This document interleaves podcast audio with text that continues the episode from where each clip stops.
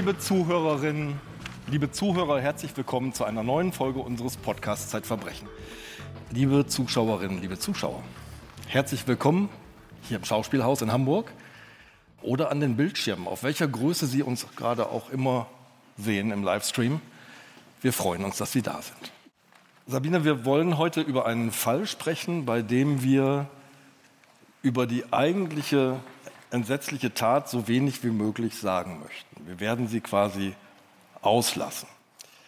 Denn als ich mich auf diesen Podcast vorbereitet habe, auf diese Folge, auf diese Tat, auf dieses Verbrechen, habe ich bei Kolleginnen und Kollegen anderer Blätter und im Fernsehen so entsetzliche, detaillierte, voyeuristische, zur Schau stellende Schilderungen gelesen, dass ich schon Angst hatte, hier auf diese Bühne zu gehen. Darum schlage ich vor, wir beginnen die Erzählung über diese Tat am 11. Januar 2006. Da klingelt in Dresden ein Wecker. Ja, um 6.20 Uhr am 11. Januar 2006 klingelt ein Wecker. Eine 13-Jährige mit dem Namen Stefanie steht auf und putzt die Zähne und kriegt ein Frühstück von ihren Eltern und tritt auf die Straße um in ihre Schule zu gehen, ein Gymnasium. Sie ist, glaube ich, in der sechsten oder siebten Klasse und ist eine gute Schülerin. Das Hans-Erlwein-Gymnasium, der Unterrichtsbeginn ist um 37, ganz schön früh. Mhm. Genau, ja, sehr früh. Es ist Februar, es ist dunkel. Die Schule ist aber nicht weit, also sie geht da zu Fuß hin.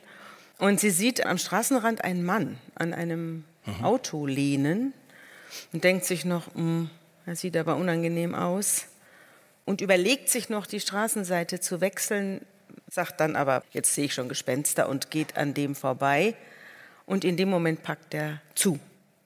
Also er greift nach ihr, hält ihr den Mund zu und zerrt sie in den Wagen, fesselt sie und steckt sie in eine Kiste und fährt mit ihr weg. Er fährt mit ihr nicht weit, er fährt mit ihr praktisch nur um die Ecke und holt sie da wieder heraus und bringt sie in seine Wohnung, eine Zweiraumwohnung in der Laubestraße in Dresden.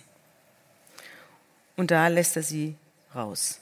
Um 10.30 Uhr bekommen die Eltern, der Vater Joachim führt so eine kleine Pension im eigenen Haus, also die wohnen im ersten Stock.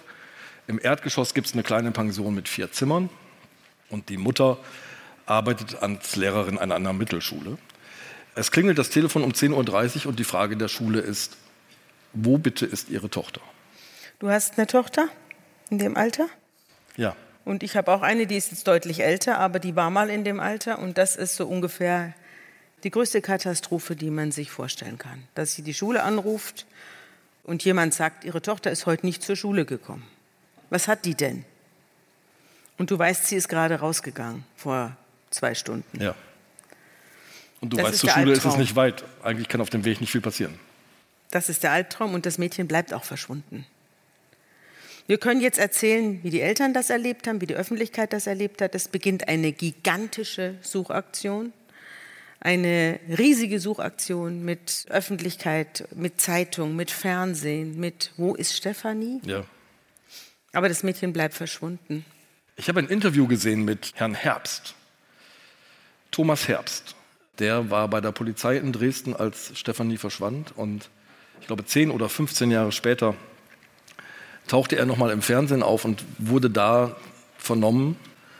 Und es wurde gefragt, warum waren Sie nicht erfolgreich? Warum haben Sie nichts erreicht? Und man sieht dem Jahre also später noch Kriminalbeamter. An, Kriminalbeamter. Mhm. Man sieht dem Jahre später noch an, als er, dass er gestehen muss, wir hatten nichts. Wir hatten keine Anhaltspunkte, wir hatten keine Hinweise, es gab keine Spuren, es gab rein gar nichts. Ja, man hat die Wohnung der Familie durchsucht. Man hat natürlich auch erst mal vermutet, es kommt aus der, aus der Familie selber. Das ist ja nun nicht untypisch, es ist statistisch gesehen halt immer einen Anhaltspunkt, dass äh, Straftaten gegen Jugendliche auch meistens aus der Familie heraus begangen werden. Aber da haben sie nichts gefunden. Sie haben dann das Zimmer des Kindes durchwühlt und sie haben alle möglichen Täterdateien durchforstet, aber eben nicht alle und nicht in der richtigen Reihenfolge. Also es gab da den einen oder anderen Fehler bei der Ermittlung. Es gab eine richtige, ich würde es eine semantische Panne nennen. Die haben nämlich in der Datenbank nach einem Sexualstraftäter gesucht Ja. und so eine Fahndung gemacht, sozusagen in ihrer Datenbank, wer lebt so im Umkreis, wer hat sich schon mal an kleinen Mädchen vergangen. Tatsächlich, das können wir jetzt verraten, war unser Täter in dieser Datenbank. Aber unter dem Stichwort Straftäter mit sexueller Orientierung, wenn ich mich richtig erinnere. Ich glaube, unter sexualitätsgeneigt oder so. Es Ja, gab genau. also einen anderen, Genau, einen anderen Begriff. ja. Es war nicht der klassische Sexualstraftäter, sondern er war irgendwie ein, unter einem verklausulierten oder einem verbogenen Wort äh, gespeichert und deswegen hat man ihn dann nicht gefunden. Na, man muss einmal erklären, wir sind noch im Jahr 2006, das ist jetzt ein paar Jahre her. Fast 20 Jahre. Also Und 16 ähm, die Entwicklung von Suchmaschinen, von Datenbanken, von KI, mit der man in Datenbanken sucht, das ist eine halbe Ewigkeit. Heute würde das nicht passieren. Jedenfalls Damals, haben wir alle damals Anteil genommen Ja. an dieser Suche und die Vorstellung, dass eine 13-Jährige einfach verschwindet, wie vom Erdboden verschluckt, wo sie doch nur auf die Straße rausgetreten ist, diese Vorstellung hat wirklich alle schockiert und in Angst und Schrecken versetzt. Bis eines Morgens ein Kriminalbeamter einen Anruf erhielt. Ich weiß nicht mehr, wie der hieß. Ich glaube, er hieß Brandt, aber ganz sicher bin ich mir nicht. Der erhielt einen Anruf und das war am 15. Februar. Da bekam er in den frühen Morgenstunden einen Anruf. Ja, 36 Tage später. 36 Tage später, also fünf Wochen später. Und darin wurde ihm mitgeteilt, das war der Verantwortliche für die Suche nach ihr, und äh, darin wurde ihm mitgeteilt, dass ein Passant einen Zettel gefunden habe bei den Mülleimern, also diesen großen Müllcontainern, wo man seine getrennten Sachen reinwerfen soll, Flaschen und so weiter. Da hat er einen Zettel gefunden. Einen verknitterten, verschmierten Zettel, auf dem stand dick und rot, Hilfe, Hilfe. Ich habe den Zettel vor mir. Ich versuche den mal vorzulesen. Ich muss dazu was erklären. Stefanie hat sich sehr viel Gedanken darüber gemacht, wie ihre Botschaft denn da draußen ankommen könnte. Ihr war klar, die Straßen sind nass. Wir müssen vorher noch sagen, sie ist in dieser Gefangenschaft und nach und nach wird der Täter ein bisschen freigebiger gegenüber seinem Opfer, was den Gang an die Luft angeht. Manchmal nachts Nur nachts. nur nachts. Nur nachts. und er bringt hat, er, bringt muss man auch dazu sagen, er hat Hunde, die müssen raus. Die- Also, ja, genau. Und, Und das, diese Spaziergänge macht er nachts. Und da nimmt er sie mit. und Stefanie hat ihre Schulsachen dabei. Sie ist ja auf dem Schulweg entführt worden. Und so nach und nach erschleicht sie sich bei ihm die Gelegenheit, Schularbeiten machen zu dürfen. Französisch-Vokabeln notieren, irgendwas für Mathe. Und sie schmuggelt in ihre Schulhefte hinein Zettel oder reißt aus ihren Schulheften heraus Zettel, nachdem sie es vorher mit Botschaften auf Klopapier probiert hat, die sie unter der Tür durchschieben wollte. Das klappte aber nicht, da war eine Schwelle. Und so gelingt es ihr, einen Zettel zu schreiben, der nach draußen gelangt. Sie schreibt ihn zunächst mit Bleistift, hat dann Angst, dass die Schrift verschwindet, zeichnet mit Kugelschreibern nochmal nach. Und darum fällt es mir jetzt so schwer, diesen Zettel flüssig zu lesen. Darauf steht, rufe bitte sofort die Polizei ein, kein Scherz. Sie soll zur Laubertstraße 2 fahren, in der Wohnung von Mario M., hier steht der richtige Name, wird die seit Mittwoch, den 11.01.06 vermisste 13-Jährige festgehalten. Handeln Sie schnell, jede Minute zählt, es geht um Leben und Tod. Bitte helfen Sie, das ist kein Scherz. Neue Zeile, Ausrufungszeichen. Vielen Dank dem Retter oder der Retterin. Wer war der Retter? Ja, ein Herr, der da irgendwelche Flaschen abgegeben hat oder so. Und der sieht diesen Zettel und dann hat er sich gedacht, ja, also jetzt gehe ich damit mal zur Polizei. Vielleicht ist das ja wirklich, wirklich kein Scherz. Und er ging zur Polizei und die rief dann wiederum, die Streifenbeamten riefen dann wiederum den Kriminalkommissar an und der begab sich mit einer kleinen Gruppe von Zivilbeamten an diese Wohnung, die da angegeben war, und klingelte. An der Wohnung stand kein Name. Und die Jalousien waren runtergelassen. Man sah aber, dass drinnen Licht brannte. Es war immer noch Vormittag und es brannte Licht. Es meldete sich aber niemand. Und die Kriminalbeamten, das habe ich dann jedenfalls später gehört, als sie aufgetreten sind in der Hauptverhandlung, Die Kriminalbeamten waren sich sicher, die Wohnung ist leer. Sie gingen dann zu den Nachbarn, fragten so ein bisschen nach dem Menschen, der da wohnt. Da hieß es, ja, da wohnt so ein Mann Mitte 30 mit einer Glatze und der, mei, der ist für sich. Wir kennen den nicht, der grüßt manchmal, hat Hunde, zwei oder drei Hunde und sonst wissen wir von dem gar nichts. Und dann hat man sein Kellerabteil durchsucht und war davon fest überzeugt, dass da niemand zu Hause ist. Und dann hat man den Schlüsseldienst gerufen, weil man wollte mal reingucken, was da los ist. Und der Schlüsseldienst kam. Jetzt war es inzwischen 12.38 Uhr, also es hat mhm. zwei, drei Stunden gedauert, dass mhm. die da vor der Tür zugange waren. Und dann kam der Schlüsseldienst und fing da an rum zu nesteln und auf einmal geht die Tür auf. Und da steht ein Mann in schwarzen Unterhosen und sagt Hallo. Und dann sagen die Polizisten hinlegen. Und dann legt er sich hin und sagt, tut meinen Hunden nichts, sie sind ganz friedlich.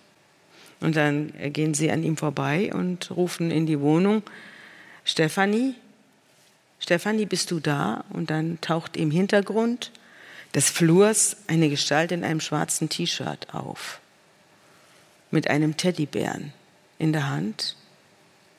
Und die Kriminalbeamtin, die das geschildert hat, die hat gesagt, das war wie eine, wie eine Auferstehungserlebnis. Also wie aus einem Grab kam dieses Mädchen aus dieser finsteren Wohnung raus. Und dann wurde sie sofort hochgehoben und weggetragen und ins Krankenhaus gebracht und hat gesagt, ja, also sie sei jetzt körperlich nicht verletzt und wurde dann untersucht und zu ihren Eltern gebracht. Das war am 15. Februar. Ich kann mir vorstellen, dass nach 36 Tagen Suche für die beteiligten Polizisten das tatsächlich so ein Auferstehungsereignis war. Ich kann mir vorstellen, in wie vielen von diesen Köpfen eigentlich schon die Vorstellung sich ganz festgesetzt hatte, die finden wir niemals lebend wieder. Der Kriminalbeamte hat gesagt, es gibt zwei Sachen, von denen ich überzeugt war. Erstens, die Wohnung war leer, was nicht gestimmt hat. Er hat gesagt, die Hunde hätten doch anschlagen müssen, wenn mhm. da einer drin gewesen wäre. Mhm. Das Zweite ist, ich will niemanden verletzen, hat er gesagt, aber ich habe nicht mehr daran geglaubt, dass wir sie finden. Also die Polizei hatte das eigentlich aufgegeben, die Sache. Der 15. Februar ist das Datum, an dem das Martyrium von Stefanie endet und der Täter verhaftet wird. Zum Martyrium sagen wir ganz wenig. Willst du das formulieren? Ja, also dazu kommen wir wahrscheinlich am Schluss, weil es ja auch sehr viel mit der Motivation zu tun hat. Es war eine ganz ungewöhnliche Tat und eine, ich habe eigentlich sowas überhaupt noch nie gehört. Es war auch eine Tat, bei der ich mir nicht sicher bin, ob Stefanie die weiterhin oder bis zum Ende überlebt hätte. Also ich kann mir gut vorstellen, dass der Täter immer wieder darüber nachgedacht hat, wie er sich der einzigen Zeugin seiner Tat entledigen kann. Jedenfalls hat er die Stefanie, das kann man vielleicht sagen, über einen langen Zeitraum beobachtet. Sie ist ihm auf der Straße aufgefallen, sie hat ihm gefallen. Er hat sie über einen längeren Zeitraum ausspioniert. Dann kam dieser Überfall und er hat vorgehabt, so hat er später gesagt, mit ihr zusammenzuleben. Er wollte eine Frau ganz für sich allein. Warum, dazu kommen wir später. Es hat natürlich eine lange Vorgeschichte, aber er wollte eine Frau ganz für sich allein und eine, die ihm nicht mehr davon laufen kann. Und eine, die er formen kann. Und eine, die tut, was er will. Und eine, die sich gegen ihn nicht wehren kann.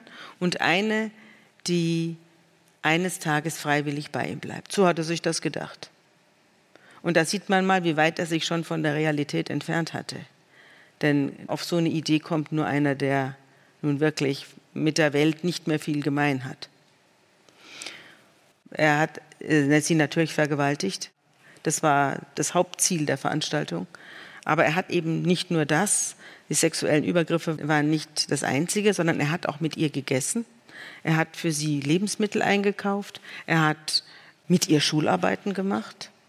Er hat sogar im Vorfeld schon eine Zahnbürste für sie gekauft gehabt. Er hatte ein, in der Wand eingelassen eine Kette, an die hat er sie angekettet. mh, wenn er geschlafen hat. Und wenn er das Haus verlassen musste, was er so wenig wie möglich gemacht hat, musste sie in eine Kiste steigen.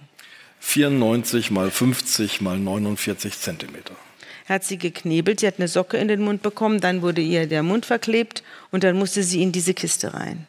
Und ich habe dann in der Hauptverhandlung wurde die Kiste gezeigt und eine junge Kriminalbeamtin, die etwa so groß und so schwer war wie die Verschwundene, also etwa 1,60 Meter, 65 groß und vielleicht 50 Kilo schwer, musste dann in diese Kiste rein.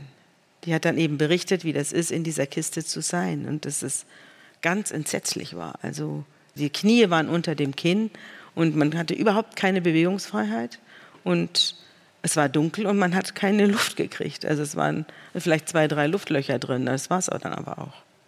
Also ganz schrecklich. Und da musste sie dann immer rein. Und es gibt eine interessante Szene. Da sagte eben dieser Mario dann später den Beamten oder dem Gutachter, das weiß ich jetzt nicht mehr, dass er sich ebenso gefreut habe, wenn sie ihn umarmt hat, wenn sie aus der Kiste raus durfte. Er habe schon gewusst, dass sie sich darüber freut, dass sie aus der Kiste rauskommt, aber sie habe ihn dann umarmt und das habe ihm doch das Herz gewärmt. Und es hat er als Zeichen genommen, dass sie ihn jetzt doch ein bisschen mag. Lass uns am ersten Prozesstag weitermachen. Der Nein. Prozess. Nein, nein, Moment. Mhm. Vor dem Prozess kam etwas anderes. Das war das, was ich am Anfang erwähnt habe. Ja.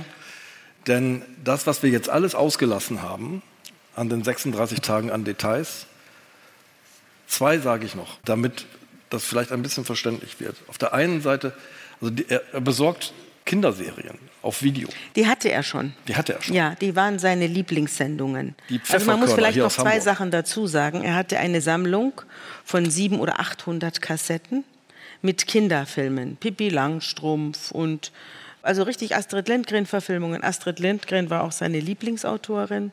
Er hat also leidenschaftlich Kindersendungen geguckt. Er hat gesagt, man muss die Welt durch die Augen der Kinder sehen. Die Welt ist böse, nur wenn man sie durch die Augen der Kinder sieht, wird sie gut. Und deswegen hat er leidenschaftlich Kindersendungen angeguckt. Er hat keine Nachrichten geguckt.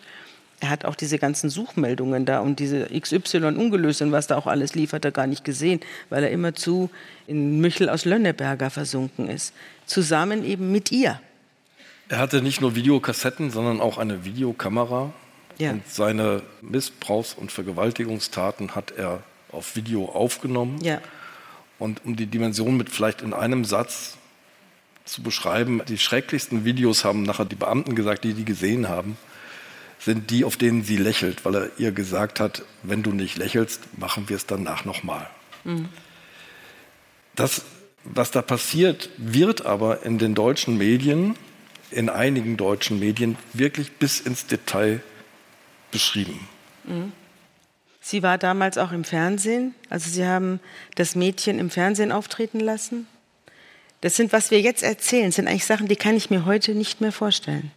Es war, man muss es vielleicht den Gesamtzusammenhang sehen. Es war damals eine Bewegung, Opfer in den Mittelpunkt der Berichterstattung zu rücken. Das war eine große Bewegung. Also man wollte weg vom Täter hin zum Opfer. Das nahm so groteske Formen an, dass die Opfer praktisch doppelte Opfer wurden. Also das waren äh, Menschen, die wurden in die Zeitungen, die haben dann natürlich aus ihrem Trauma heraus und aus ihrer Verzweiflung heraus da mitgemacht.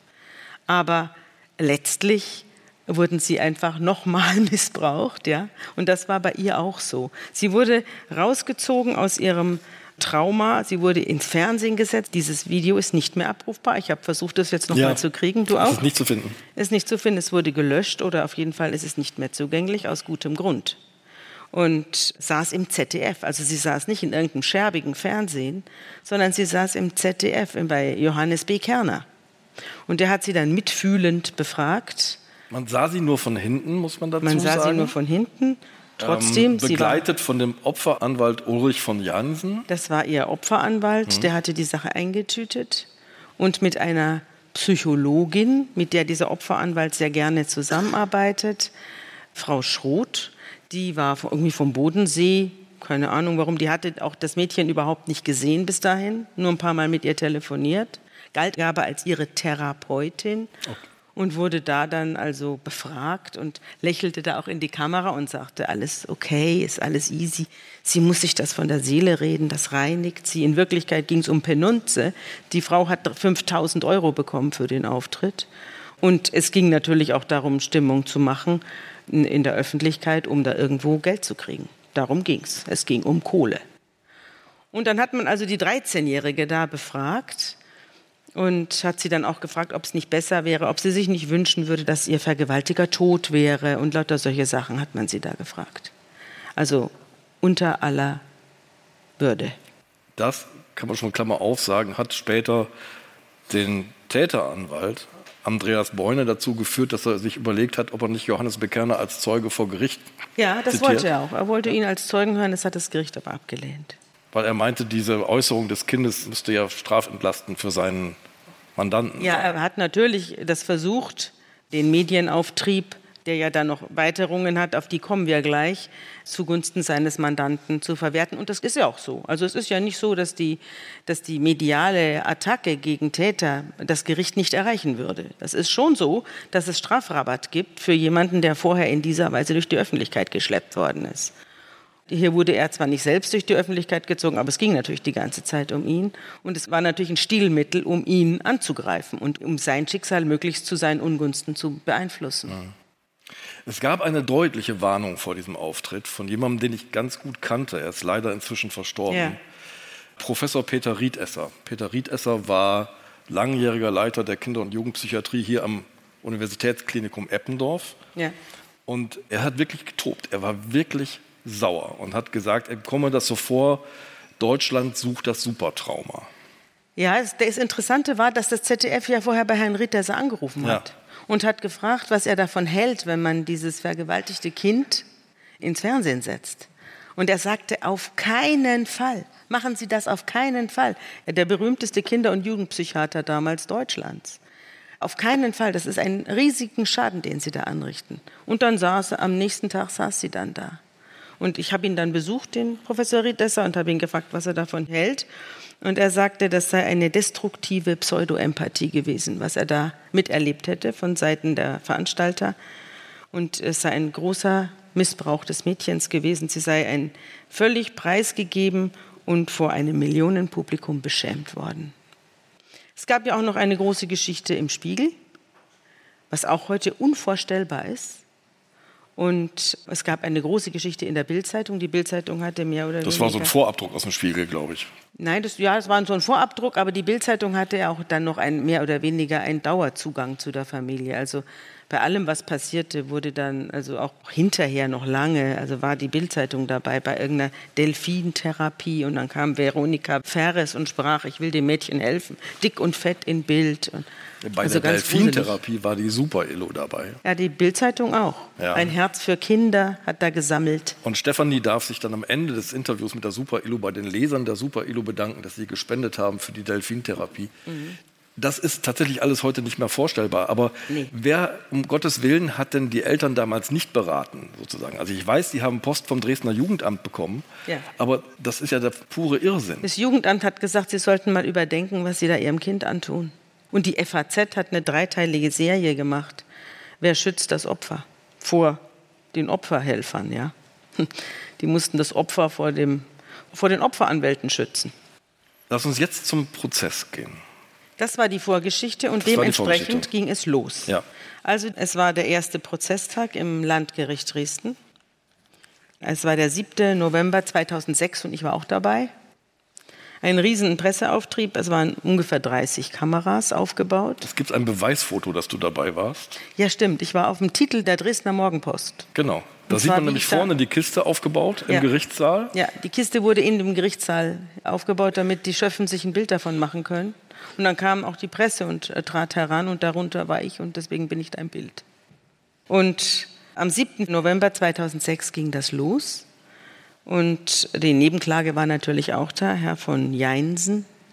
Der hatte dann noch so einen Atlatus dabei, der hieß Kemmer. Mhm, Thomas Kemmer. Ja, Der hatte aber gar nicht mal einen Abschluss. Das war gar kein Rechtsanwalt, sondern das war, der nannte sich immer Opferanwalt. Opferrechtsspezialist. Weil, ja, genau. Wurde überall gepriesen in der Presse, wo er irgendwelche Hinweise gegeben hat oder denen er irgendwas zugespielt hat. Da wurde er dann als erfahrener Opferanwalt gepriesen. In Wirklichkeit hatte er nicht mal ein Staatsexamen. Und der machte sich dann da wichtig. Und ganz wichtig war also der Nebenklage, dass Stefanie aussagen soll. Es gab einen Krieg, ein regelrechter Krieg war auch im Vorfeld schon geführt worden zwischen den Eltern und ihren Nebenklägervertretern und der Staatsanwaltschaft. Die Staatsanwaltschaft hat gesagt, das Mädchen muss nicht mehr aussagen. Es gab ja alles auf Video. Wir haben alles auf Video und wir haben eine ausführliche Aussage ihrerseits. Sie hat bei der Polizei ausdrücklich und ausführlich ausgesagt, sie braucht hier nicht mehr aufzutreten. Aber das wollten die Opferanwälte nicht. Die Opferanwälte wollten den großen Bohai. Sie wollten, dass das Mädchen nochmal aussagt, dass das nochmal vor das Gericht gezerrt wird. Unter Ausschluss der Öffentlichkeit, aber immerhin. Also äh, da nochmal alles wiederholt. Da, da beschleicht mich doch sofort der Verdacht, Sie wollen gar nicht den Auftritt des Opfers, Sie wollen den eigenen. Sie wollen den eigenen und Sie wollten auch Geld. Man hat versucht, wegen dieser Polizeifehler, vermeintlicher oder echter, den Staat Sachsen zu verklagen. Und sie wollten eine Million vom Staat. Vom Staat. Vom, vom Staat, weil äh, Stefanie nicht rechtzeitig gefunden Wegen worden 36 ist. Tagen Suche ja. ohne Ergebnis. Ja, aber dafür gibt es keine Rechtsgrundlage. Also es gibt eine Rechtsgrundlage, wenn ein Polizist jemanden festnimmt und dabei einen, der vorbeigeht, einen Passanten anschießt ja, und den irgendwie verletzt, dann kann man ein Schmerzensgeld verlangen aber nicht, wenn man selbstständig der Meinung ist, die Polizei habe nicht korrekt gehandelt. Na gut, also jedenfalls wollten sie, und da eben keine rechtliche Handhabe war, hat man dann versucht, auf diesem Wege, auf dem Wege der Öffentlichkeit, Druck zu machen, ja. um an Geld zu kommen. Und jetzt kommt noch das Infame. Man hat dann gesagt, man wolle unbedingt, das war dann das Mäntelchen, das man sich dann übergezogen hat, man wolle unbedingt, dass dieser Täter die volle Strafe kriegt plus Sicherungsverwahrung. Und die beiden Anwälte wussten, dass der Sachverständige, der psychiatrische Sachverständige, der ihn untersucht hat, genau das vorgeschlagen hat. Also am Ende seines Gutachtens stand, dass er dringend dazu rät, den Mann, der nach wie vor massiv gefährlich ist, Verwahrung zu nehmen, nachdem er seine Strafe abgesessen hat. Also sie wussten, sie brauchten das. Also sie haben behauptet, Stefanie müsse aussagen, was vollkommen überflüssig war. Und sie haben behauptet, sie machen das alles nur, damit der seine Strafe kriegt, was auch überflüssig war. Denn es war alles dokumentiert und der Psychiater hatte auch bereits sein Votum abgegeben. Wir können auch jetzt schon verraten, wir werden nachher noch über ihn sprechen. Der ist für uns überhaupt kein Unbekannter. Das ist nämlich Hans-Ludwig Kröber. Ja, auch fürs Publikum nicht. Hans-Ludwig Kröber war schon öfter bei uns im Podcast, weil er damals, jetzt ist er pensioniert, aber damals war er eben einer der führenden, wenn nicht der führende forensische Psychiater und ich bin ihm in so gut wie jedem großen Prozess begegnet. Im Gerichtssaal müssen sich auch seltsame Szenen abgespielt haben. Also habt so notiert hinter die Strategie der, sowohl der Medien als auch der Anwälte den Satz, den du geschrieben hast, die Volksseele soll kochen. Und irgendwie spürte man das, glaube ich, auch im Gerichtssaal. Da sind seltsame T-Shirts aufgetaucht mit so Aufdrucken. Ja. ja, da tauchten allerhand T-Shirts auf und es war auch so, dass applaudiert wurde, wenn also dem Angeklagten die Handfesseln angelegt wurden. Es kam jemand, der hatte ein T-Shirt an, da stand drauf, für Tierversuche jetzt Kinderschänder nehmen. Also man soll die armen Tiere schonen, sondern lieber den da an dem seine Versuche machen. Das war so. Und dann sagte der Vorsitzende, hören Sie mal, mit dem T-Shirt müssen Sie den Gerichtssaal verlassen. Und dann sagte der, er wolle nicht raus. Und dann hat der, sagte der Richter, nein, nein, so geht das nicht, dass Sie hier mit solchen T-Shirts hier sitzen. Und überhaupt warne ich das Publikum, wenn hier blöde Bemerkungen kommen, dann wird hier der Saal geräumt. Der Mann hat dann im Gerichtssaal sein T-Shirt ausgezogen und saß dann mit nacktem Oberkörper da und hat dann über den Oberkörper seine Lederjacke gezogen. So saß er dann da, damit er nicht gehen musste. Dieser erste Prozesstag ist aber nicht ordnungsgemäß zu Ende gegangen. Man kann sich das schon vorstellen. Ja, also wir haben da einen, äh, unseren Angeklagten sitzen gehabt, der, zu dem sage ich ja nachher noch was. also einen sehr unangenehmen, eine Ausstrahlung hatte. Er war so glatzköpfig und war gedrungen und, und so. Ein Riese vom Mann. Ein Riese, aber er war so, so ver, verkrampft, saß er da. Und dann wurde die Anklage verlesen. Das war ihm schon unangenehm, dass die Anklage hier in der Öffentlichkeit verlesen wurde, weil ja da alles drin stand. Ich hatte die ganze Zeit den Eindruck, dass das für ihn ein Verrat war. Also die Anklage war ein Verrat. Die Tatsache, dass das Gericht sich überlegt hat, ob man nicht nochmal, natürlich unter Ausschluss der Öffentlichkeit, aber immerhin das Gericht, die Staatsanwaltschaft, nochmal diese Filme vorführt, die er da selbst aufgenommen hat. Und das war für ihn, hatte ich den Eindruck, der Verrat einer privaten Beziehung. Was geht die das an? Das ist mein Album, so ungefähr. Ja. Du schilderst die Anklage als eine Mischung zwischen Horror und Porno. Ja, ja. also die Anklage, was da verlesen wurde. Ja war eine Mischung aus Horror und Porno, aber, aber er fand das irgendwie als Verrat an seiner Privatsphäre. Und als ihr dann vorgelesen wurde, dass er das Mädchen bedroht hat, wenn es sich wehre, dann würde er sie an die Hunde verfüttern oder er würde sie am Bett gefesselt mit dieser Kette verhungern lassen. Als das vorgelesen wurde, stand er plötzlich auf und zitterte da vor, vor Zorn zitternd. Ja. ja. Und dann stürzten also vier Beamte herbei und fesselten ihn und führten ihn ab. Das war ein Vorgeschmack auf das, was dann noch kam. Er ist nämlich am Tag vor der nächsten Hauptverhandlung, die sollte am 9. Äh, November sein, am 8. November, hatte er Hofgang. Er war ohnehin die ganze Zeit ein Fall für den Notarzt. Also es kam die ganze Zeit der Notarzt, weil er irgendwas hatte. Er hatte irgendwie Atemnot und dann hatte er, hat er sich mit dem Kopf gegen die Wand gerannt und hatte eine Platzwunde und irgendwas war dauernd. Und diesmal hatte er also Hofgang und war alleine im Hof und ist dann, also da muss ich sagen sportliche Leistung, ist dann an den Außengittern, an den vergitterten Fenstern der Haftanstalt raufgeklettert, vier Stockwerke hoch, bis aufs Dach. Und da oben stand er dann. Da gab es auch jede Menge Bilder, ja. denn das blieb natürlich nicht verborgen. Er kam nämlich nicht mehr runter. Also er kam auch nicht raus, ja? Also er es kam war jetzt, auch nicht raus. Es war eindeutig kein Fluchtversuch, weil das Gebäude stand innerhalb der Gefängnismauern. Ja. ja. Also es war, das hat natürlich die Nebenklage anders gesehen. Die Nebenklage hat unterstützt vom Chor der Boulevardmedien unglaublich, jetzt will er auch noch fliehen und alles. Das Mädchen ist bedroht. Arme Stefanie, arme, arme Stefanie. Arme, arme Stefanie, ja. ja. Und er stand da oben und ging nicht mehr runter. Und er hat da oben Reden gehalten. Also er hat runtergeschrien. Die Presse hat sich unten aufgebaut, hat alles übertragen. Es gab eine mehr oder weniger eine Live-Übertragung. 20 Stunden quasi. 20 Stunden bis am nächsten Morgen um, um vier. Bis in der Früh um vier war er da oben ohne Essen, ohne Trinken. Er hat nichts gegessen, nichts getrunken, weil er sich dachte, und zwar zu Recht dachte, dass sie ihm da Schlafmittel reintun, wenn er jetzt was zu sich nimmt. Sie sind natürlich mit so einem Hebekran, wie die Leute, die die Peitschenlampen reparieren. Ja. ja mit solchen Hebekränen sind sie raufgefahren zu ihm und haben ihm was zu essen gebracht und haben gesagt, wollen Sie nicht wieder runterkommen? Oder eine Jacke überziehen. Er hat aber alles abgelehnt und vor allem das Essen und das Trinken, weil er sich schon dachte, und so war es auch, dass die da was reingetan haben, irgendein Narkotikum. Und er schrie dann oben eben, ich stürze mich hier, wenn ihr mir zu nahe kommt, stürze ich mich in die Eisengitter, dann stürze ich mich hier runter. Er hielt sich auch immer an der Kante auf. Und dann kamen Vorschläge aus dem Publikum, dass da stand, äh, eigentlich könnte man doch so ein Jagdgewehr nehmen, wie die Großwildjäger in Afrika, die da irgendwelche Einschläferungsspritzen da in die, durch die Gegend schießen. Ja. Damit könnte man ihn doch einschläfern und solche Sachen. Also das, da hat sich aber die Gefängnisleitung nicht drauf eingelassen. Natürlich die Nebenklage, die Gefängnisleitung muss zurücktreten. Und äh, es trat aber niemand zurück. Also man hat dann eher einfach gewartet. Das war ja November jetzt, das war November.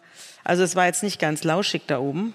Und irgendwann hat er das irgendwann auch erkannt. Irgendwann muss er wieder rein. Ja, und irgendwann ist er wieder runtergekommen und hat dann den Rufen, kommen Sie doch runter, Herr M.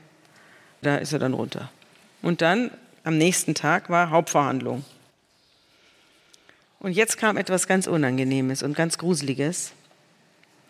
Man hat ihn dann einem Arzt vorgeführt und der Arzt hat gesagt, naja, der Mann ist dehydriert, der hat seit 24 Stunden kein Wasser zu sich genommen, der hat auch nichts gegessen, der ist unterkühlt und außerdem hat er so eine dicke rote Nase. Mhm der kann heute nicht verhandeln. Der muss sich erstmal ausschlafen und erholen und dann kann es weitergehen.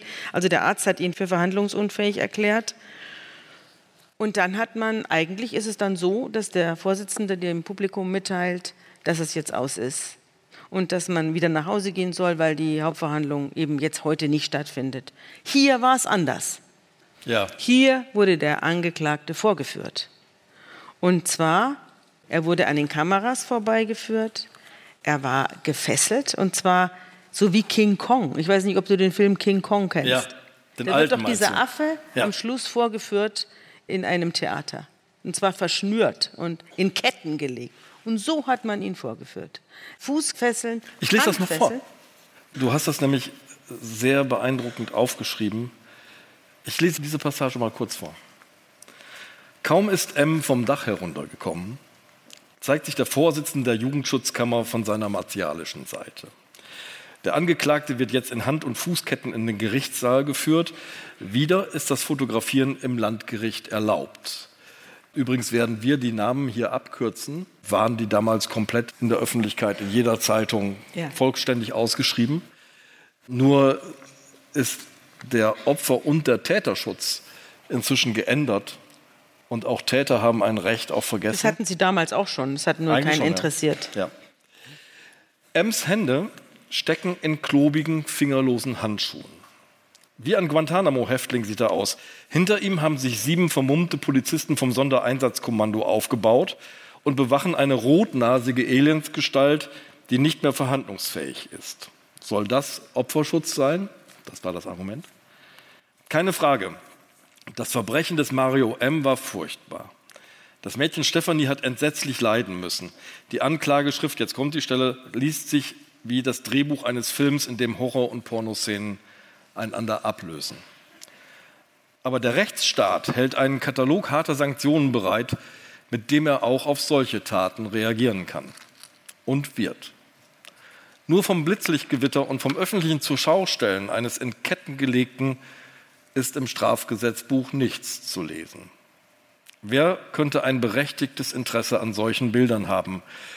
Die These des ehemaligen Entführungsopfers Jan Philipp Remsmar, dass die Instrumentalisierung des privaten Rachewunsches zur Verrohung der Gesellschaft führt, wird in diesen Tagen eindrucksvolle Wirklichkeit in Dresden.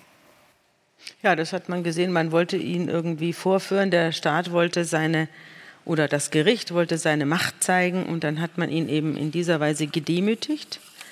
Also ich finde, dass der Rechtsstaat immer dann seinen Namen verdient, wenn er sich mit denen, auf denen sowieso schon das allgemeine Unwerturteil liegt, ja. Es gab also niemanden, der irgendein positives Wort über ihn verloren hat, in ganz Deutschland nicht. Aber ich finde, dass das Gericht gerade mit solchen Leuten, gegen die alle etwas haben, human umgehen muss. Also das zeigt eigentlich einen guten Vorsitzenden, wenn er dem widersteht, dem Hass des Mobs sich entgegenzustellen. Das ist seine Aufgabe. Und er hat auch eine Fürsorgepflicht, nicht nur für das Opfer der Tat, sondern auch für den Angeklagten. Und diese Fürsorgepflicht, davon war nichts mehr übrig. Man hat ihn vorgeführt wie King Kong. Die Handschuhe waren bis hier, es waren so wie so Kaffeewärmer, ja. Und hinter ihm bauten sich dann auch noch mit Sturmhauben, ja, die waren also vermummt, wie ein GSG 9, sieben Mann auf, um den zu bewachen. Ich stelle mir das, Das ein bisschen vor wie so Anthony grotesk. Hopkins, wie Anthony Hopkins in die Schwe in Schweigen der Lämmer. So genau so. Wie im Schweigen der Lämmer. Also eine groteske Situation.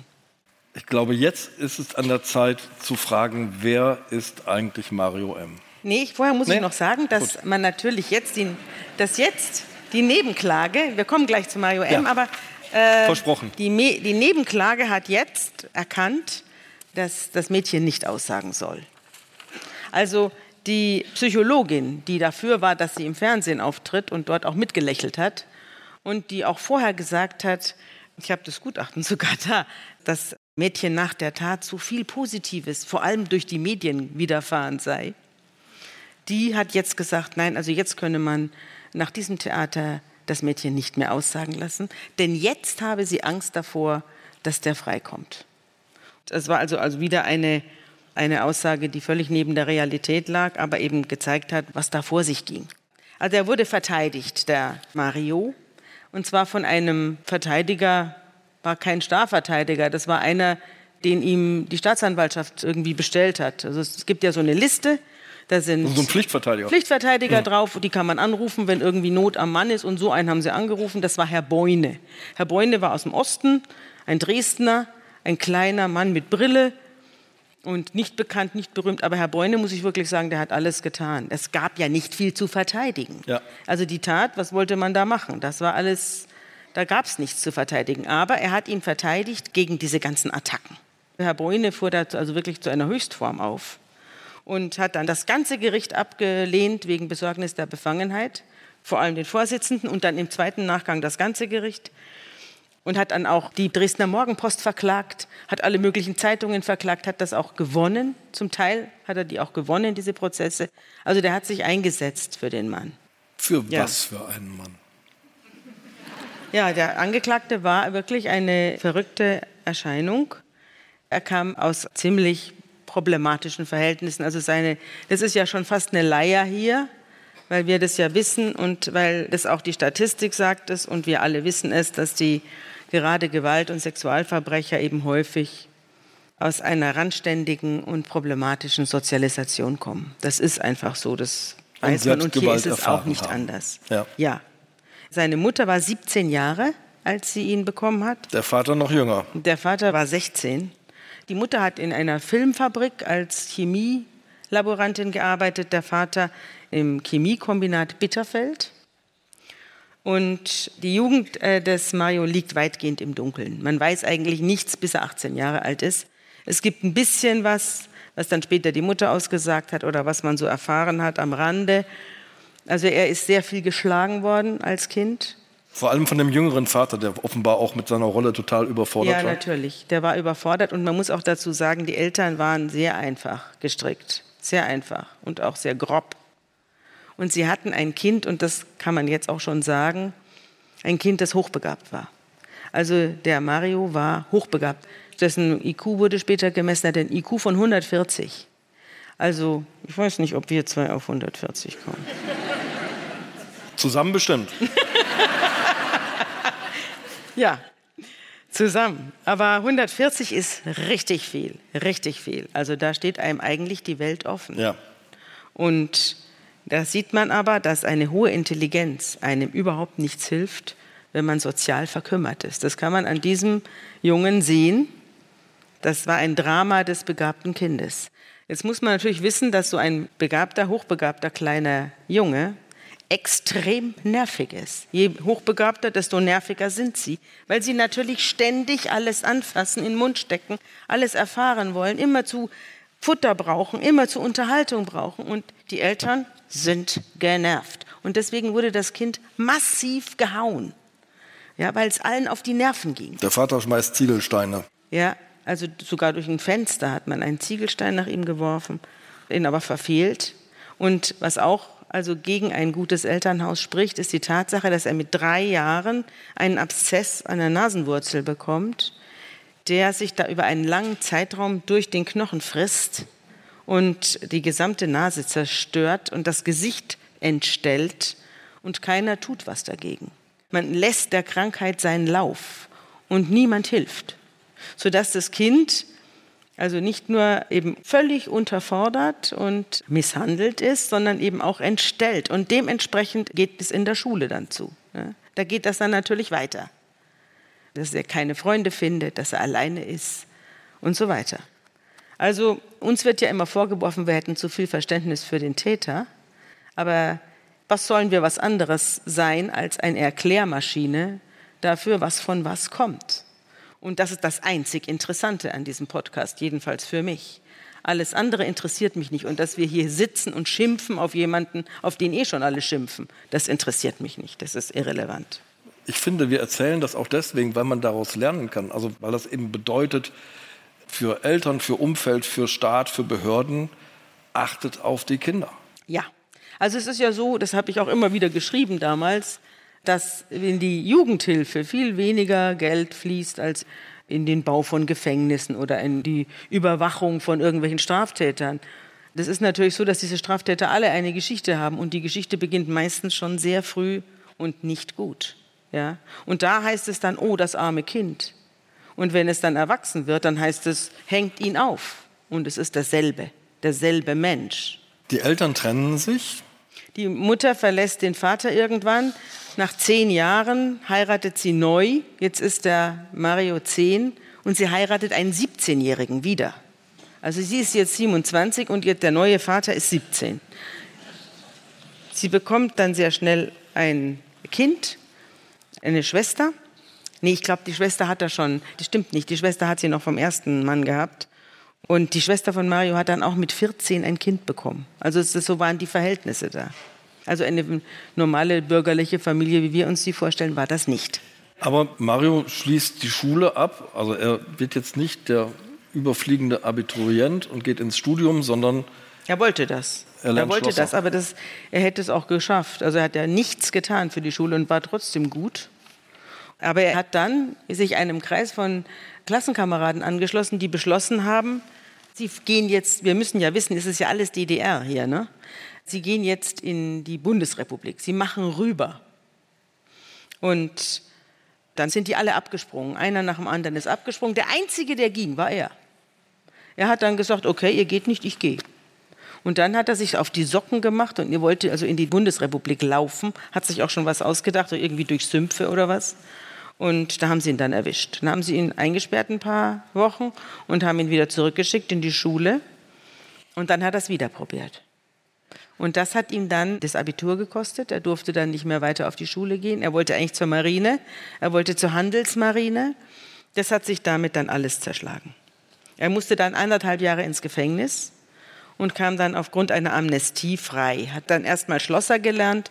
Später hat er auf Zimmermann umgeschult und hat sich dann im Laufe der Jahre über viele verschiedene Berufe also er war dann mal Gießer und war, also es war natürlich der Umbruch, nicht? Er war die Umbruchszeit, DDR brach zusammen, die Leute hatten keine festen Berufe mehr, die Fabriken stürzten ein, die Firmen machten alle äh, zu und da hat er sich halt durch dieses Chaos hindurch äh, gewuselt.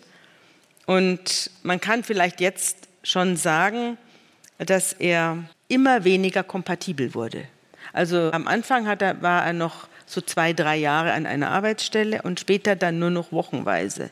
Also er hat immer größere Probleme. Je älter er wurde, immer größere Probleme bekommen, sich irgendwie unterzuordnen, einzuordnen, ja. irgendwie mit anderen zurechtzukommen. Also es nahm eine dissoziale Entwicklung, nahm seinen Lauf. Und das kann man an seiner Arbeitssituation beweisen und man kann es auch an, sein, an, an den Frauen. Frauen ja ja. in den Frauen, die er kennengelernt hat, beweisen. Die Frauen treten ja vor Gericht auf. Und ich erinnere mich an die erste Freundin von Mario und ihr Zwergkaninchen war es, glaube ich. Ja, ich habe den Freundinnen alle andere Namen gegeben. Ich, ich habe die umgetauft. Die erste Freundin hat er 1989 kennengelernt. Da war sie 15 oder 16 und er 18. Und er war außerordentlich, naja, sexuell interessiert. Das hat sie später ausgesagt, aber er war in keiner Weise irgendwie auffällig. Also er war eigentlich ganz normal. Und das Einzige, was ihr aufgefallen ist, war, dass er unvorstellbar eifersüchtig war. Also er hatte keine Freunde, er hat alles auf sie konzentriert, sie war der Mittelpunkt von allem und er hat sie bewacht wie ein Hund und hat aufgepasst, dass sie mit niemandem spricht, wenn sie sich die Lippen angemalt hat. Warum? Wenn sie mal weg war, warum bist du so lange weg gewesen? Wo gehst du hin? Wo kommst du her? So, das ging ihr furchtbar auf die Nerven. Er hat interessanterweise auch einmal zu ihr gesagt, wenn du mich verlässt, sperre ich dich in eine Kiste. Mhm. Werbung Liebe Hörerinnen und Hörer, Sie möchten das Magazin zum Podcast einmal unverbindlich testen? Dann lassen Sie sich Ihre persönliche Zeitverbrechen-Ausgabe gratis nach Hause liefern. Jetzt bestellen unter www.zeit.de/slash Verbrechen-testen.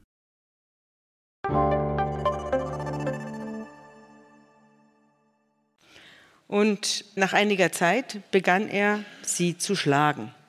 Also er hat dann auch gewalttätig auf sie reagiert. Er hat auch die Tiere, er hatte immer Tiere, er hatte sehr viele Hunde immer. Und diese Hunde wurden von ihm misshandelt. Also wenn er Wut hatte auf sie, schlug er die Hunde. Später dann schlug er auch sie. Und dann kam der Tag X, wie sie sagt, es war 1990, das war also ein Jahr später. Da hat er aus einer Wut heraus sie gewürgt und sie hat gedacht, jetzt bringt er sie um. Und sie hat sich dann totgestellt und er hat dann Angst bekommen und hat den Griff gelockert und daraufhin hat sie ihn verlassen, weil sie sich vor ihm gefürchtet hat. Und dann kam natürlich die Sache mit dem Hasen. Das war kurz vorher gewesen. Mhm. Sie haben sich gemeinsam einen Film angeschaut mit Jodie Foster, der heißt Angeklagt. Ja. Und da wird Jodie Foster vergewaltigt. Und dieser Film hat ihn so aufgeregt. Und da sprang ein Zwergkaninchen, das ihr, der Viola, gehörte, auf das Bett. Und es hat ihn so wütend gemacht, dass er einen Hausschuh genommen hat und dieses Zwergkaninchen totgeschlagen hat.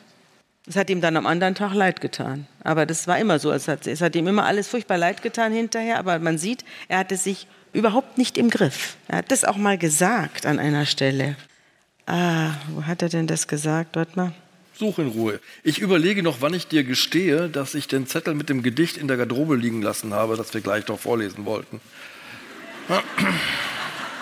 Ich weiß, ich finde es jetzt nicht mehr. Er hat äh, aber gesagt, dass er wahnsinnig wütend wird, dass er das merkt, dass die Wut in ihm aufsteigt und dass er so einen Hass kriegt und er kriegt dann so einen Hass auf den, oder hier der, Hase, aber später auch Frauen, er kriegt einen irren Hass, weil sie ihn so wütend machen. Also er hasst dann die Menschen und schlägt sie dann extra, weil sie ihn dazu verleitet haben, sie, sie zu schlagen. Na, du hast ja diesen bebenden Mann erlebt, ja. ja, vor Gericht. Ja.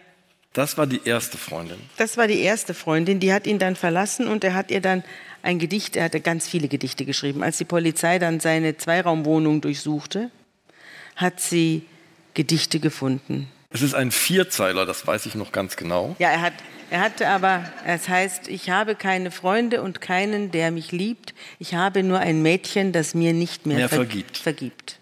Genau. Das ist der gemeinsame IQ von 140. In dieser Weise hat er eben sehr viele Gedichte gehabt, Gedichte, und dann hat er auch über sich selbst geschrieben und selbstbeschämend, also so wie hässlich er sei. Und die Polizei hat später einen Berg von Poesie gefunden, Poesie in dieser Art und Weise, wie ich sie gerade zitiert habe. Das ist ja oft die Kehrseite von Brutalität, ist der Kitsch und die Rührseligkeit. Das gehört ja oft zusammen. Ja. Und das war hier auch so. Das war die erste Freundin. Und diese Freundin ist dann geflüchtet und dann zwei Jahre später, zwei Jahre später, hat es bei ihr geklingelt. Und herein kam er. Sie hat nicht aufgemacht, sie hatte eine kleine Wohnung, sie hat ihm nie gesagt, wo sie hingeht. Er hat sie aber gefunden und kam rein und hat die Tür eingetreten. Und sie hat sich aufs Sofa legen müssen und er hat die ganze Wohnung zerstört. Er hat die Sachen kaputt gemacht, und hat sie ins Kinderzimmer gesperrt. Und sie hat eine Schreckschusspistole in die Finger gekriegt in dieser Wohnung. Man muss sich das als Gerangel und, und Rennen durch die Wohnung vorstellen. Sie hat eine Schreckschusspistole in die Finger gekriegt und hat einen Schuss abgefeuert und er hat ihr zweimal ins Gesicht geschlagen und ist dann über die Dächer, weil es natürlich laut war und Leute aufmerksam geworden sind, über die Dächer ist er geflüchtet und war weg. Und sie hat die Sache zur polizeilichen Anzeige ja. gebracht. Und? Und das Verfahren wurde eingestellt. Ja, so schlägt sich, verträgt sich. Ne? Also es wurde, so nicht weiter, sozusagen. es wurde nicht weiter verhandelt. Es gab aber dann noch einen Vorfall, der war kurz davor gewesen. Da schrie er vor dem Haus. Also sie war in ihrer Wohnung und er hat sich unten aufgebaut und hat geschrien, ich bringe mich um, ich bringe mich um. Und dann trat sie ans Fenster und er hat eine Waffe an den Kopf gehalten und abgedrückt und ist umgefallen. Und dann hat ein Nachbar rausgerufen, hallo, was ist hier los? Dann ist er aufgesprungen und weggelaufen. Und dann hat sie erkannt, dass das keine echte Waffe war, sondern dass hier ein Suizid vorgetäuscht werden sollte. Aber so allmählich müsste doch klar sein, der Mann ist gefährlich. Ja, man muss natürlich wissen, dass die Frauen ihn, also das war das einzige Mal, dass er angezeigt worden ist. Er ist sonst nicht mehr angezeigt worden. Die anderen Frauen, äh, er hatte dann eine Kurzzeitfreundin, die hieß Eva, dann hatte er die Annabelle, mit der war er auch wieder ein Jahr zusammen. Die war 16. Und die hat er kennengelernt, als er sich die Nase operieren ließ. das mit dem Abszess. Genau, er hatte mehrere Operationen und die erste, glaube ich, mit 18 und das war wieder eine, da hat er sich die Nase plastische Operation durchziehen und sie hatte auch irgendwas. Und dabei haben sie sich kennengelernt am 30. Mai 1994 kam es dann zu einer Vergewaltigung. Er hat nie Alkohol getrunken, hatte auch nie Drogen, sondern er hat sich von all dem fortge... Nein, das hat er nicht. Pass auf, das ist auch noch interessant. Er ist kein Pädophiler. Warum das? Das erzähle ich, ich meine, nachher. Er, hat ja diese große Sammlung von Kinderfilmen. Er ist einfach Ach, die Kinderfilme. Ja, ja, ja, genau. Die Kinderfilme, das war seine Sucht. Ja. Er hatte noch ein paar andere Zwangshandlungen. Er hat sich ständig geduscht, hat ständig die Hemden gewechselt und hatte noch so ein paar andere Sachen.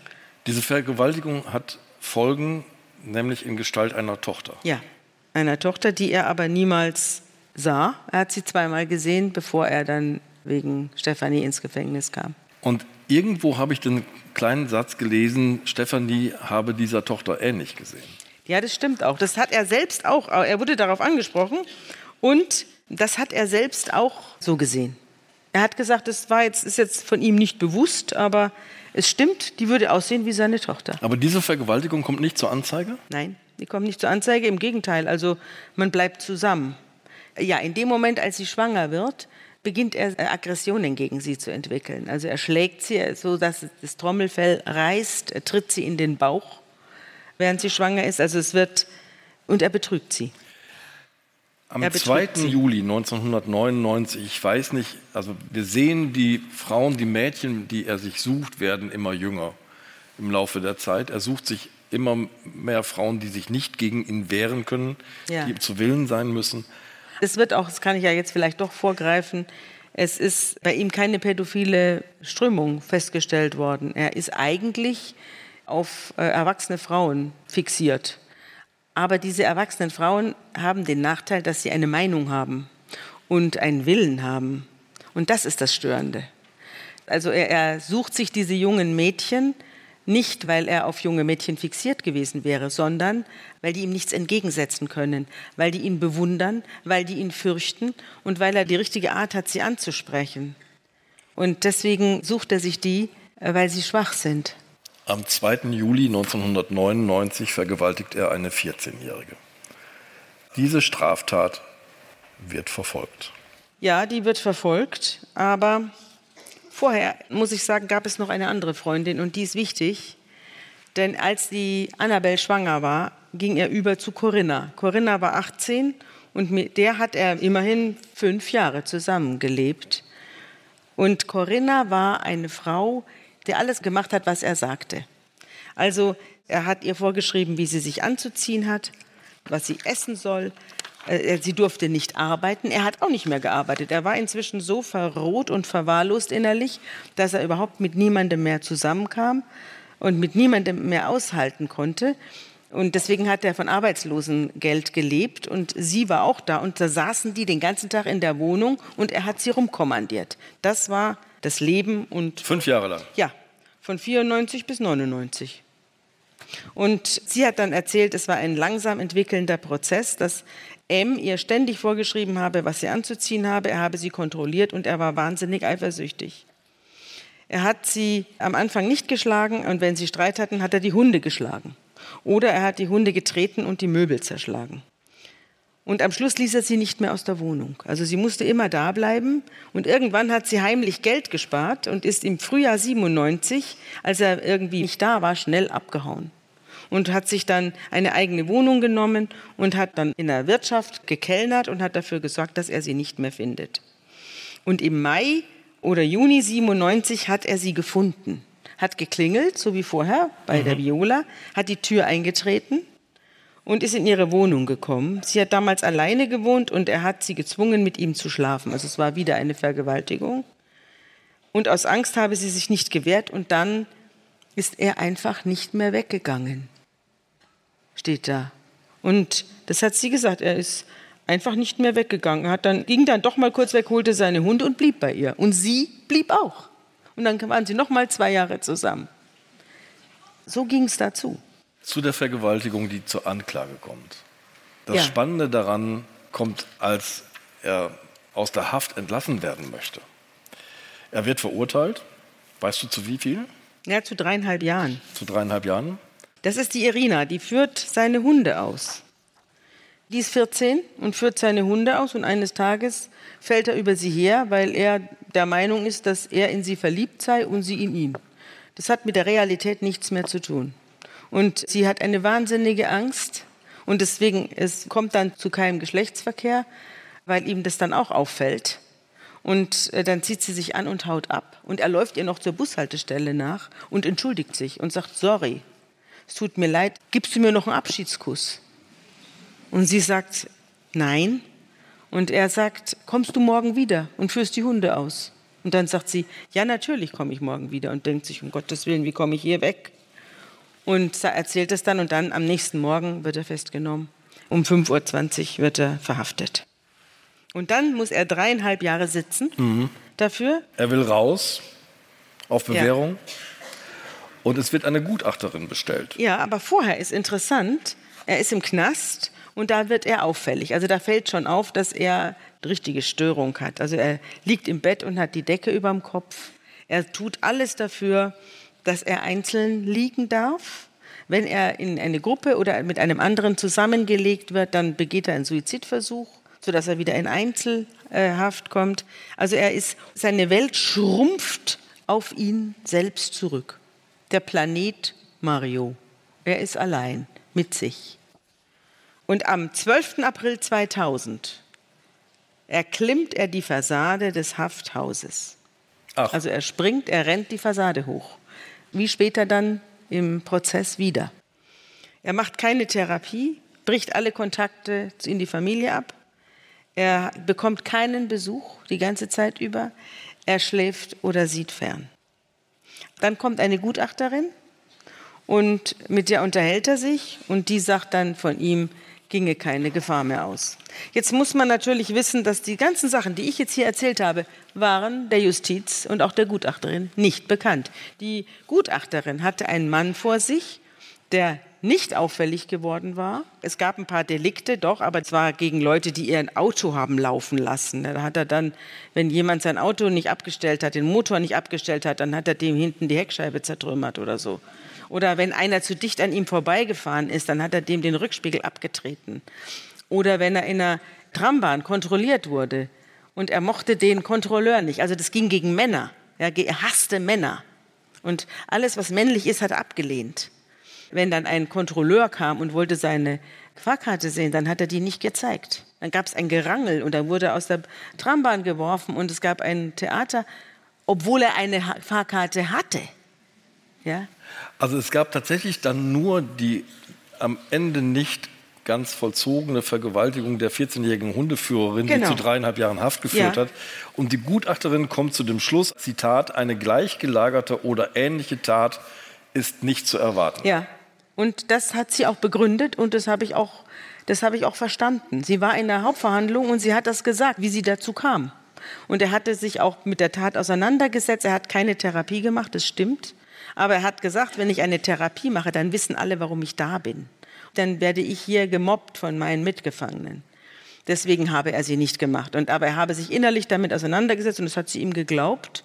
Und ehrlich gestanden hat er ja dann nach seiner Freilassung vier Jahre lang hat er nichts mehr gemacht. Also es war jetzt nicht so, dass er sofort über die nächste Frau hergefallen wäre, sondern er hat vier Jahre vollkommen isoliert, nur mit seinen Hunden, ganz allein auf seinem Planeten und in seinen Fantasien und mit seinen Kinderfilmen gelebt. Aber er beginnt so allmählich nach der Idealfrau zu suchen. Ja, das ja. tut er. Und er aber bereitet sich sehr genau darauf vor. ich will nur die Gutachterin ein bisschen ja. in Schutz nehmen, weil die, von den Gutachtern wird verlangt, dass sie sagen können, was der Mensch die nächsten 20 Jahre machen wird. Und das hängt sehr davon ab, was dieser Mensch erlebt. Wenn sie gewusst hätte, dass der vollkommen vereinsamt sein wird und mit seinen Hunden reden wird, dann hätte sie vielleicht anders geurteilt. Aber sie hatte einen Mann vor sich, der sich sehr gut ausdrücken konnte und der gesagt hat, ich habe das alles durchdacht und ich mache das nicht mehr. Und dann hat sie ihm das geglaubt. Du verdirbst mir meinen schönen dramaturgischen Gedanken, denn ich wollte diese schlechte Gutachterin mit ihren 14 Seiten dem tollen Gutachter mit seinen 122 Seiten gegenüberstellen. Und du zeigst mir wieder mal, die Welt ist komplizierter. Mhm. Hans-Ludwig Gröber hat diese 122 Seiten geschrieben. Ja, aber interessant fand ich. Er wurde vorzeitig entlassen, er war aber in Bewährung. Ja. Das heißt, er musste sich regelmäßig bei seiner Bewährungshelferin Ja. melden. Oder die kam vorbei und hat geschaut, was er so treibt. Und diese Bewährungshilfe, die hat ihn die ganze Zeit bei der Stange gehalten. Okay. Als die Bewährung dann eingestellt wurde, als die Bewährung vorzeitig beendet wurde, am 14. November 2005, da dauerte es dann nur noch acht Wochen und dann kam die Stefanie dran. Also das war interessant, fand ich. Solange sich jemand um ihn gekümmert hat und vorbeikam, hat er das halbwegs, sich halbwegs, halbwegs äh, sozial verträglich verhalten. So einen Fall hatten wir schon mal. Ja, hatten wir Ja. schon mal. Das war auch ein Sexualstraftäter. Genau. Der hat aber dann einen Mord begangen. Was steht bei Hans-Ludwig Gröber? Zu welchem Urteil kommt er? Nein, der kommt ja zu keinem Urteil. Entschuldigung, zum Urteil kommen Richter. Aber was sagt der Psychiater Gröber? Herr Gröber hat äh, sich sehr ausführlich mit ihm beschäftigt. Herr Gröber hat ihn erst mal testen lassen. Bis dahin wusste auch niemand, wie intelligent er ist. Das hat man dann erst herausgefunden im Intelligenztest, den er machen musste.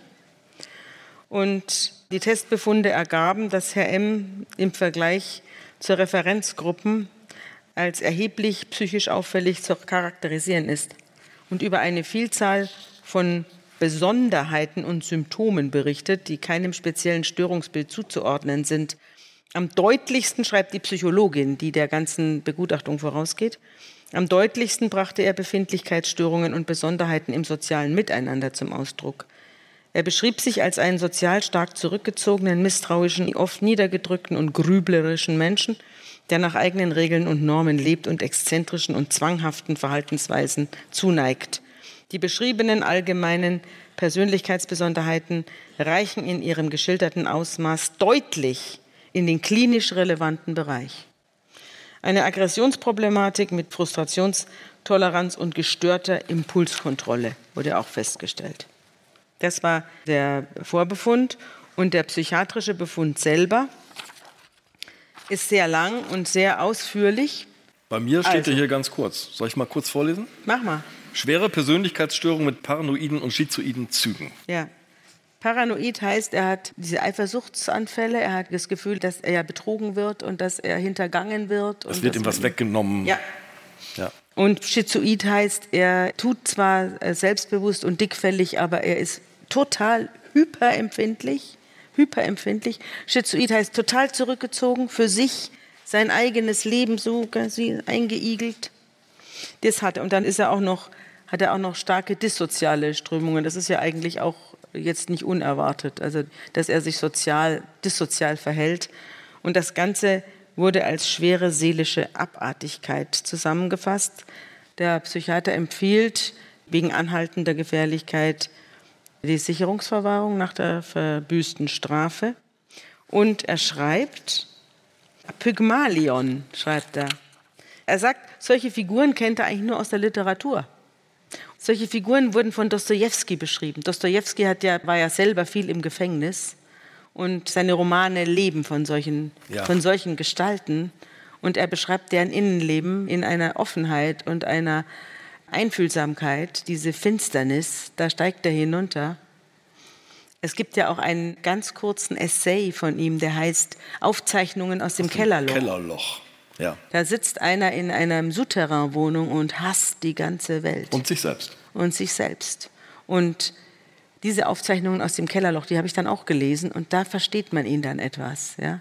Er war auch so einer, der da abgeschieden auf seinem finsteren Planeten saß. Interessant fand ich, dass auch dabei steht, dass er sich zu kindlichen Mädchen, schwachen Mädchen hingezogen fühlt, Kontakt zu Männern meidet, weil er keine Konkurrenzsituation aushält. Es geht immer um Konkurrenzsituation. Und deswegen ist er auch auf unerfahrene Mädchen fixiert, weil, weil die können ihn mit keinem anderen Mann vergleichen. Das ist der Grund, weshalb er sie aussucht. So, allmählich wird mir diese Laubestraße 2 noch ein bisschen plastischer, diese Zweiraumwohnung. Denn man muss sich vorstellen, in dieser Wohnung sind so gut wie keine Möbel.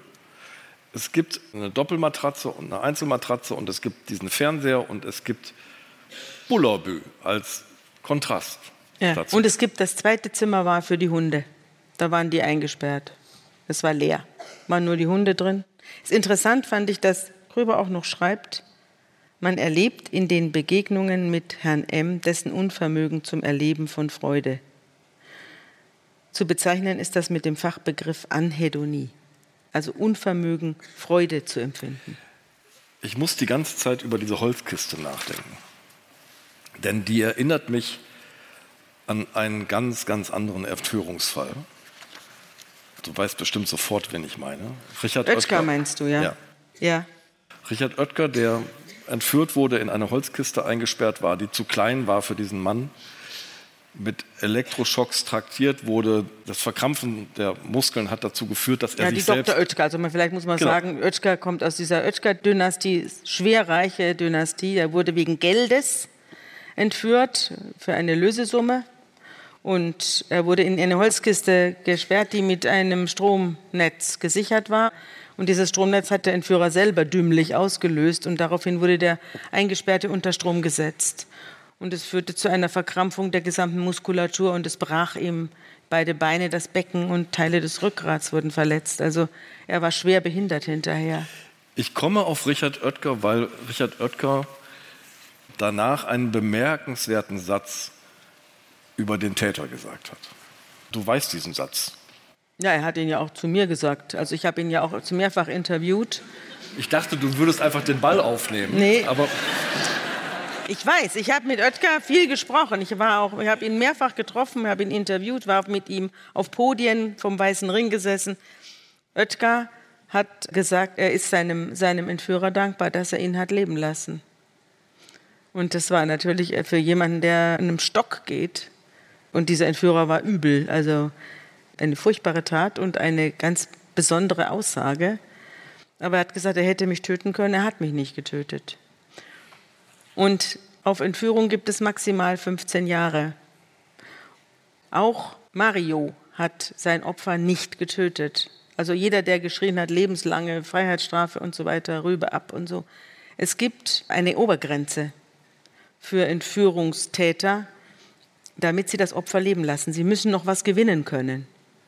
Ich meine, während die da zwei Stunden lang an der Türe rumnesteln, hätte es zu einer Eskalation im Inneren ja. der Wohnung führen können. Ja. Es hätte zu einer Geiselnahme führen können, zu einem Messer an den Hals-Situation, ich zu einem Mord. Im Detail. Als du sie geschildert hast, habe ich hier auf der Bühne Angst bekommen. Ja. ja, genau. Es hätte zu einem Mord führen können und wahrscheinlich wäre es in den allermeisten vergleichbaren Situationen so gekommen. Aber der Täter war eben ein rationaler Täter. Trotz all seiner Impulskontrollstörungen hatte er letztlich eine rationale, siehe, taufe eine Zahnbürste vorher, ja, hatte eine rationale Ahnung und er hat sie leben lassen und hat gehofft, dass er eben jetzt nicht lebenslang kriegt.